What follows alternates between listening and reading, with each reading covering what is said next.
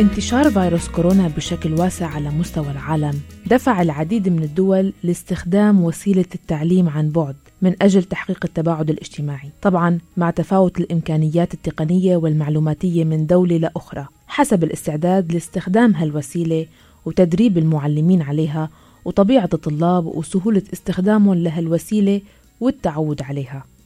بحلقة اليوم من بودكاست كورونا رح يكون معنا أمهات مقيمات في دولة الإمارات العربية المتحدة. رح يحكوا لنا أكثر عن تجربة التعليم عن بعد وكيف تأقلموا أولادهم معها. طبعا بالبداية ما تقبلوا الموضوع بإيجابية لأنه حسوا فيها صعوبة خصوصا أول فترة من التعلم عن بعد. لكن حاليا بعد التوعية والمحاضرات اللي تلقيناها من المدرسة أطفالي استوعبوا وتقبلوا الموضوع.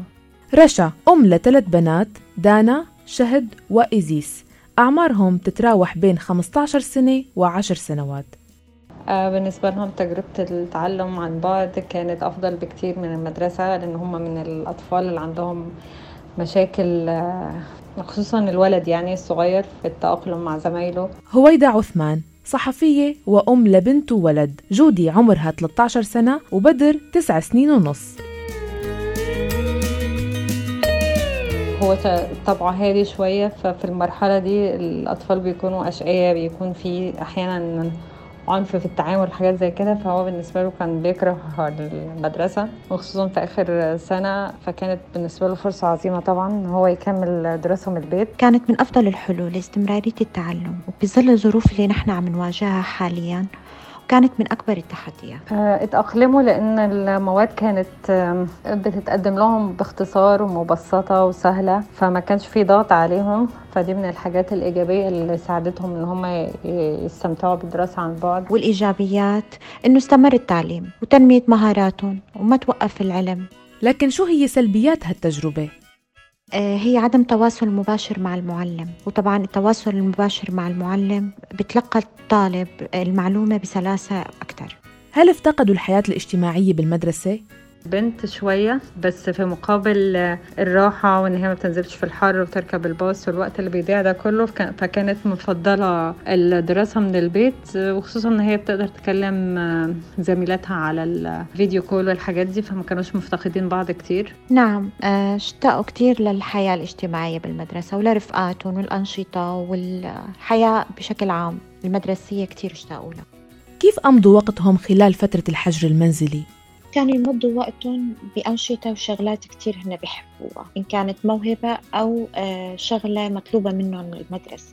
عنده الوقت تقريبا كله على التليفون. حاولوا يتعلموا حاجات جديدة اللي عنده هواية قدر يمارسها. طبعا المشاكل النفسية إنه في توتر في كورونا في خوف فمش هقولك كانوا في قمة السعادة أو في حياتهم الطبيعية بس ابتدوا يتعلموا حاجات جديدة يعملوها. بس متأقلمين في البيت. يعني المرحلة دي بيكونوا بيفضلوا الراحة أكتر وخصوصا المراهقين يعني بيفضلوا إن هم يكونوا مرتاحين موجود في مكان آمن متوفر فيه كل الأكل وسائل الترفيه عن الخروج والتفاعل مع المجتمع. فحسيتهم إن هم منسجمين مع مع البيت أكتر. هل تغلبتوا معهم لإقناعهم بإجراءات الوقاية من كورونا؟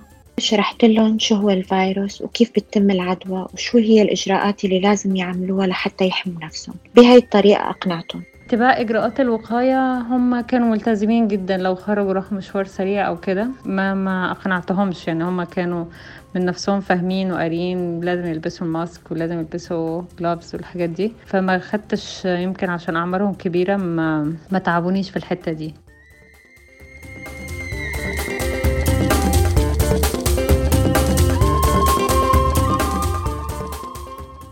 هذا العصر هو عصر التحول الرقمي في التعليم. شئنا أم أبينا.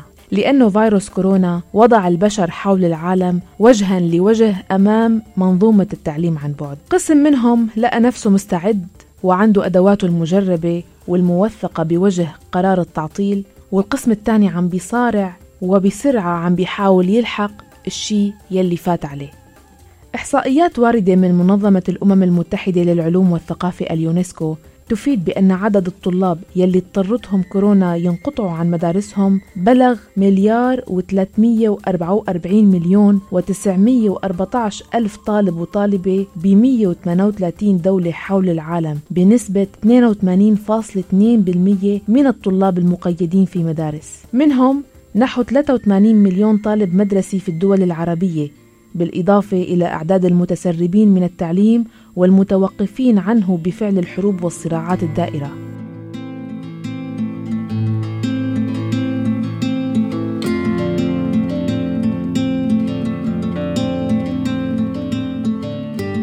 شكرا لرشا وهويدا وشكرا لكم على حسن الاستماع شاركونا تجاربكم بزمن كورونا واسمعونا دائما من خلال موقعنا الآن دوت اف إم كل منصات البودكاست ال SoundCloud وتطبيقي Deezer وأنغامي بإعداد وتقديم هالحلقة من بودكاست كورونا كنت معكم أنا مها فطوم. إلى اللقاء.